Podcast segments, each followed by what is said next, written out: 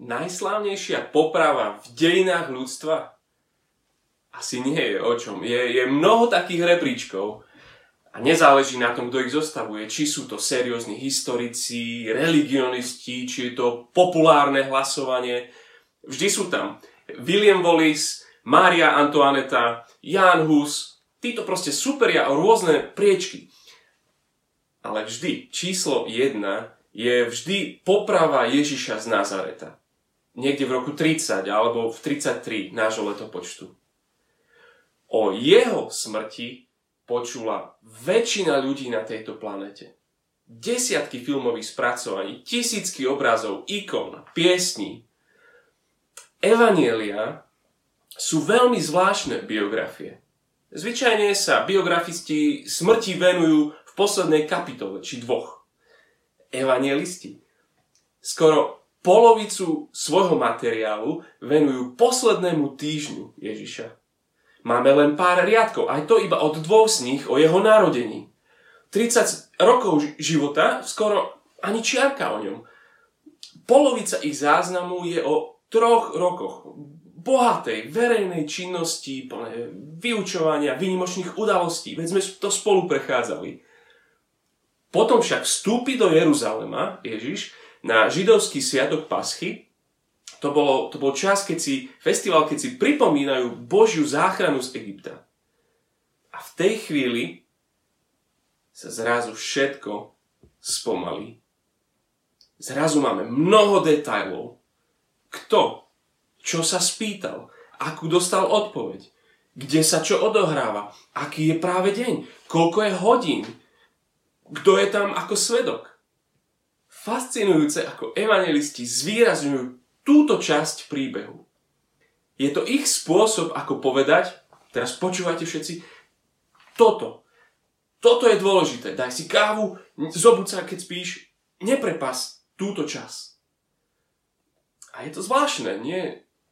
že, že najznámejším historickým faktom o Ježišovi je jeho poprava rímským ukrižovaním. Kríž je dnes akýmsi logom kresťanstva. Ľudia prvého storočia pod rímskou nadvládou by také niečo považovali za absurdné a hnusné, otrasné. Kríž znamenal najhroznejšiu možnú smrť byť priklincovaný na nejaký trám?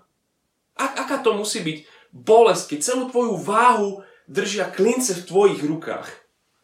Chceš sa nadýchnuť, tak sa musíš zoprieť o nohy, ale aj tie máš prerazené klincom. Zomieraš postupne od vyčerpania, od udusenia sa. To telesné utrpenie je, je, je hrozné. Psychické je často ešte horšie vysíš tam nahý, tečie ti z každého otvoru tela a ľudia sa zabávajú na tebe, alebo sú ešte pozbudzovaní zabávať sa. Áno, kríž bol nástrojom súdu, ale možno ešte viac to bol nástroj, ako odradiť od zločinu. Toto ťa čaká, keď sa postavíš Rímu. Bola to smrť rezervovaná pre odpad spoločnosti, pre otrokov, či zločincov. A Židia kríži videli ešte jednu vrstvu utrpenia. Tú duchovnú. Totiž vysieť na dreve podľa ich písem znamenalo byť prekliatý Bohom. Keď môžete, nájdite si spolu so mnou, prosím, v Jánovi 19. kapitolu. A skúsime vklznúť do súdnej siene. Sudcom je guvernér rímskej provincie s názvom Judsko a sudca sa volá Pilát. A vieme o ňom, že slúžil na tejto pozícii od roku 26 do roku 36 nášho letopočtu. Jeho sídlo je inak v prímorskom meste Cezarea, ale na takéto veľké sviatky, ako je aj Pascha, je s vojakmi v Jeruzaleme. Je tu a je pripravený potlačiť akúkoľvek vzburu. A my sme minule opustili príbeh v momente, keď sa židovskí lídri zhodli, že Ježiša už treba chytiť, už ho treba odstrániť. Tak všade vysia plagátiky s vyhlásenou odmenou za dolapenie tohto bohorúhača. A ich pôvodný plán bolo odstrániť ho až po týchto sviatkoch.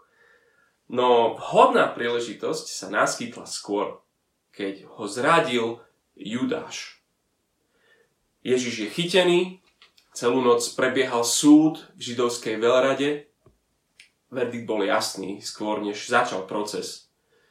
No aj keď ho veľrada odsúdila na trest smrti, oni nemali právo ho popraviť. Ak by mali, tak by zomrel ukameňovaním tak Židia vykonávali popravu. Ale nemohli. Jedine Rím mal právo na výkon rozsudku smrti. No a tak hneď ráno všetci zvonia u Piláta a, Pilát, a oni veľmi dobre vedia, že, že rímskému vládárovi sú úplne ukradnuté ich náboženské spory. Jemu je jedno, či sa niekto rúhal a či sa nerúhal. Preto ich oficiálna obžaloba Ježiša znie, tento o sebe hovorí, že je kráľ Židov. Obžaloba stojí na tom, že Ježiš sa vydáva za kráľa, že zvádza národ a mnohí ho nasledujú a hovoria, že on je Mesiáš, že on je kráľ, ktorý oslobodí Izrael. A tak prichádzajú za Pilátom a Pilát, odhalili sme vzburu. Ježiš je hrozba pre impérium ak by takáto obžaloba sa podarila, mohlo by to výjsť. A ukrižujú ho. Pilát sa ujíma prípadu, vypočuje Ježiša, no dospeje k záveru, že Ježiš nie je hrozbou pre Rím. Pilátov rozsudok počujeme v 18. kapitole v 38. verši, kde sa píše, že, že vyšiel k Židom a prehlásil pred nimi, ja na ňom nenachádzam nejakú vinu. No a práve v tomto momente vstupujeme my do tohto procesu. Kapitole 19 Pilát ho mieni len potrestať. Nech sú Židia spokojní a potom ho prepustí. Prečítam prvých 5 veršov 19. Na to vzal Pilát Ježiša a dal ho zbičovať. Vojaci uplietli strnia korunu a položili ju Ježišovi na hlavu. Obliekli ho do purpurového plášťa, prichádzali k nemu a hovorili, nech žije král Židov. A bili ho po tvári. Potom Pilát znova vyšiel a povedal im, pozrite, vediem vám ho von, aby ste spoznali, že na ňom nenachádzam nejakú vinu. Tu vyšiel Ježiš von s trňovou korunou a v purpurovom plášti Pilát im povedal, hľa, človek. Pilát, Pilát sa im smeje. Toto, kráľ, tento, ktorého som dal akurát zbičovať. Tento dobitý tajtrlík s korunou a s plášťom. A Pilát si myslel, že to by mohlo stačiť. Len sa mýlil, čítam verš ďalej.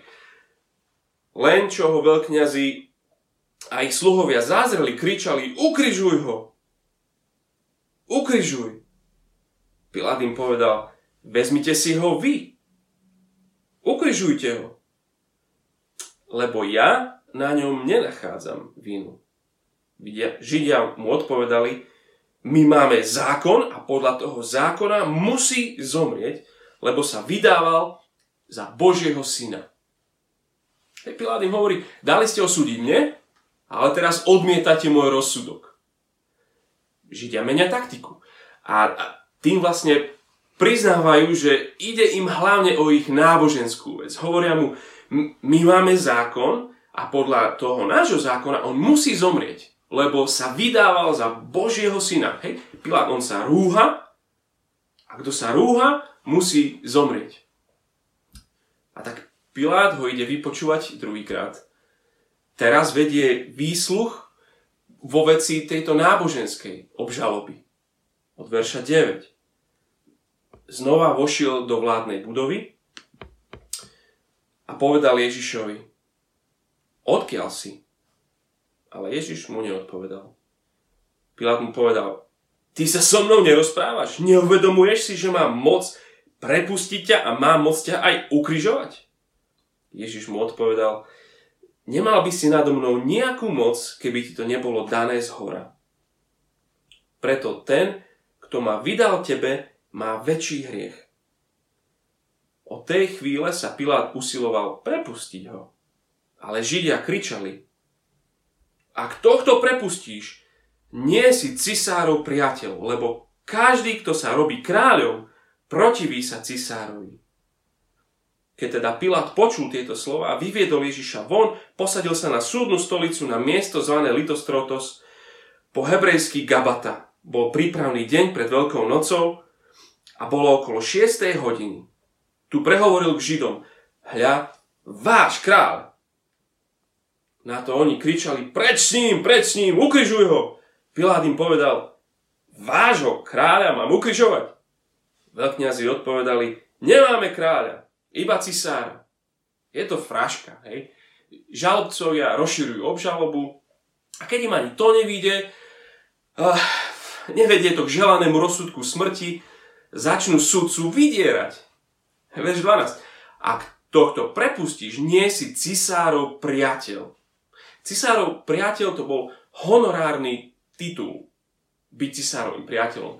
Zničíme ti kariéru, Pilát. Napíšeme do Ríma, že si sa že si nepopravil nebezpečného vzbúrenca cisárovi. Pilát cúva, OK, OK.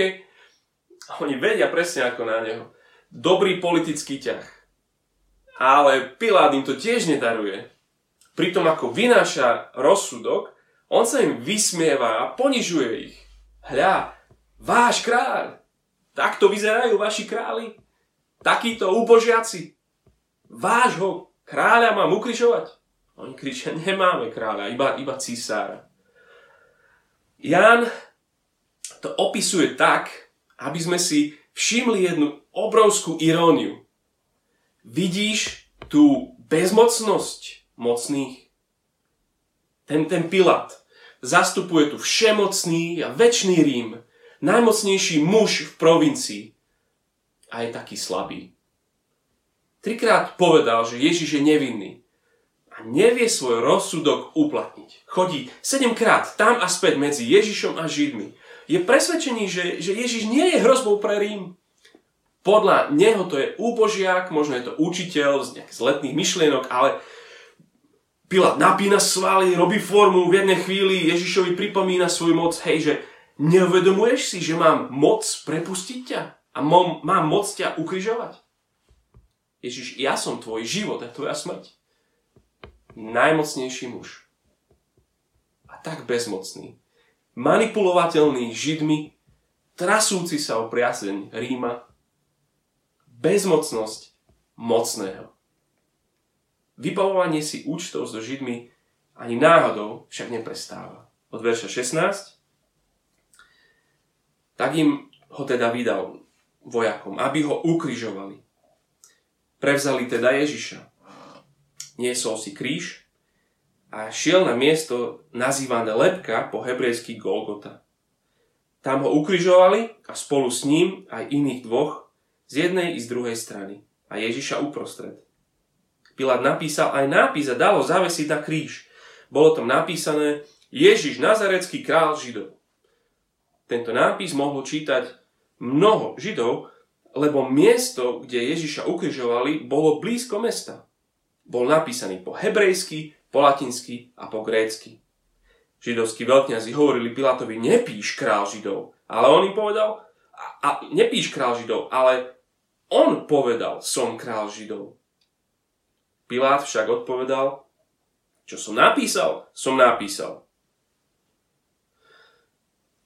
Po hebrejsky to tam je, aby to všetci Židia vedeli prečítať. Po latinsky, aby všetci Rímania to vedeli prečítať. Po grécky, aby, to je svetový jazyk tej doby, aby všetci to mohli prečítať.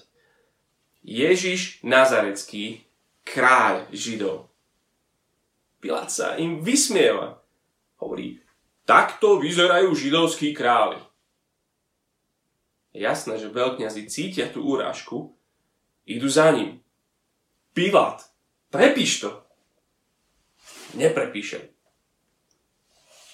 Táto irónia presakuje celým príbehom. Židia sú bezmocní ho popraviť, Rím je bezmocný ho nepopraviť. Bezmocnosť mocných. A tak sa dostávame k irónii číslo 2. A to je to, že na kríži vidíme totálnu moc bezmocného. Od verša 23.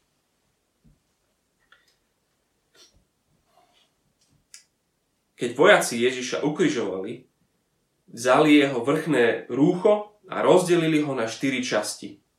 Každému vojakovi jednu. Vzali aj jeho spodný odev, ktorý však nebol zošívaný, ale od hora nadol v celku utkaný. Preto si medzi sebou povedali, netrhajme to, ale losujme oň, či bude. Tým sa naplnilo písmo. Rozdelili si moje rúcho a o môj odev hodili los. A vojaci tak aj urobili. Tuto vec si všímajte aj, ako budeme čítať ďalej. Jan tak tvrdí, že každý detail, ktorý sa tu deje, je precízne naplánovaný a vykonaný. Že všetko sa tu deje presne tak, aby sa naplnili slova starozákonných textov. Aj tisíc rokov starých. Ako napríklad tu tento Dávidov Žalm 22. A dočítam od 28. ďalej. Potom, keďže Ježiš vedel, že už je všetko dokonané, povedal, aby sa splnilo písmo, som smedný. Bola tam nádoba plná octu. Nastopili teda špongiu, nasiaknutú octom na izopovú palicu a podali mu ju k ústam. Keď Ježiš okúsil ocot, povedal, je dokonané. Naklonil hlavu a odovzdal ducha. Pretože bol prípravný deň, Židia požiadali Pilata, aby dal ukrižovaným polámať kosti a sňal ich, aby ich tela nezostali na kríži v sobotu, lebo na tú sobotu pripadal veľký sviatok. Prišli teda vojaci a polámali nohy prvému i druhému, čo boli s ním ukrižovaní. Keď však prišli k Ježišovi, videli, že už je mŕtvy. Nepolámali mu nohy. Ale jeden z vojakov mu prebodol kopiou bok. Odkiaľ hneď vyšla krv a voda. Ten, čo to videl, vydal o tom svedectvo a jeho svedectvo je pravdivé. On vie, že hovorí pravdu, aby ste aj vy uverili. Stalo sa to preto, aby sa splnilo písmo. Kosť mu nebude zlomená. A zasa inde písmo hovorí, uvidia, koho prebodli písma sa naplňajú. Aká je pravdepodobnosť, že sa to stane presne tak, ako to predpovedali? Židia sú späť na scéne. Poprava musí byť rýchla, aby sa stihli veľkonočné sviatky, ktoré začínajú s otmením. Ich tu za Pilatom. Pilát, treba, to, treba urýchliť to umieranie. A k ukrižovanému dolámete nohy, používali sa na to veľké kladiva, tak sa už nemá ako dvíhať na nádych a rýchlo sa udusí. A takto vojaci idú spraviť. Vidia ale, že Ježiš je už mŕtvy, netreba mu nohy lámať, ale pre istotu mu vrazia do hrude kópiu. Kto tu tomu velí? Židia, Pilát, verš 36, Stalo sa to preto, aby sa splnilo písmo. Ten, ktorý sa tam dusí a zomiera v bolestiach, počúvaj ešte raz tie verše od 28. Potom, keďže Ježiš vedel, že už je všetko dokonané, povedal, aby sa naplnilo písmo, som smedný. A dajú mu nejakú žbrndu octovú a verš 30, keď Ježiš okusil ocot, povedal, je dokonané. Naklonil hlavu a odovzdal ducha. Ešte aj to je písané tak, že, že on to má pod kontrolou. On odovzdáva svojho ducha. Je dokonané v zmysle dokončené. Nie, že on hádže do ringu úterák a kričí končím, nie, už nevládzem. Toto, toto nie je výkrik prehry. Práve naopak, v momente najväčšej slabosti a zdanlivej prehry z toho prekliatého kríža zaznie hotovo. Dokončené. Čo? Koho plán? Aké dielo? Židov? Piláta? Nie.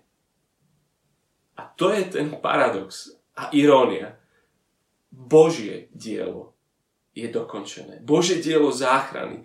A možno si ešte pamätáte, ako o tom hovoril učeníkom, keď boli v Samárii, že Boh Otec ho poslal dokonať dielo, dokončiť jeho plán záchrany.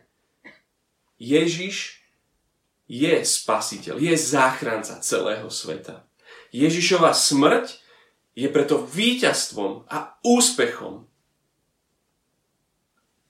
Aké zvláštne. Tu v momente najväčšej možnej slabosti sa pozeráme na jeho najväčšiu slávu. Ten kríž je skutočne jeho trón. To je irónia, čo?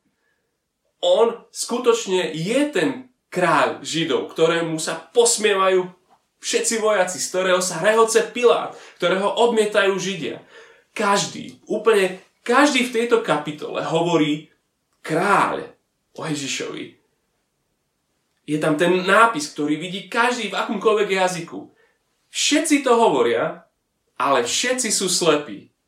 Nikto to nevidí. A akoby aj. My to nechceme takto.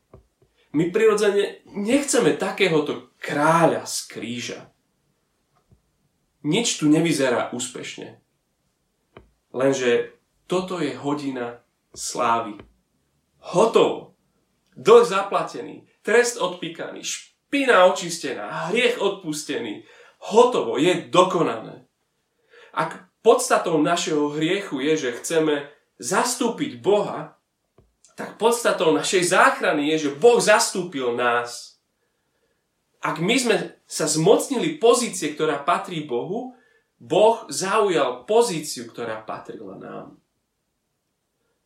Vo chvíli, keď už sa nevládze nadvihnúť a nadýchnuť, v bolesti, krvi a smrti, víťaz. Krivo obvinený, klincami prepichnutý, krvou zmočený, kráľ. Kapitola končí pohrebom. Ale to neznamená, že to je aj koniec príbehu. Ešte len uvidíme moc bezmocného.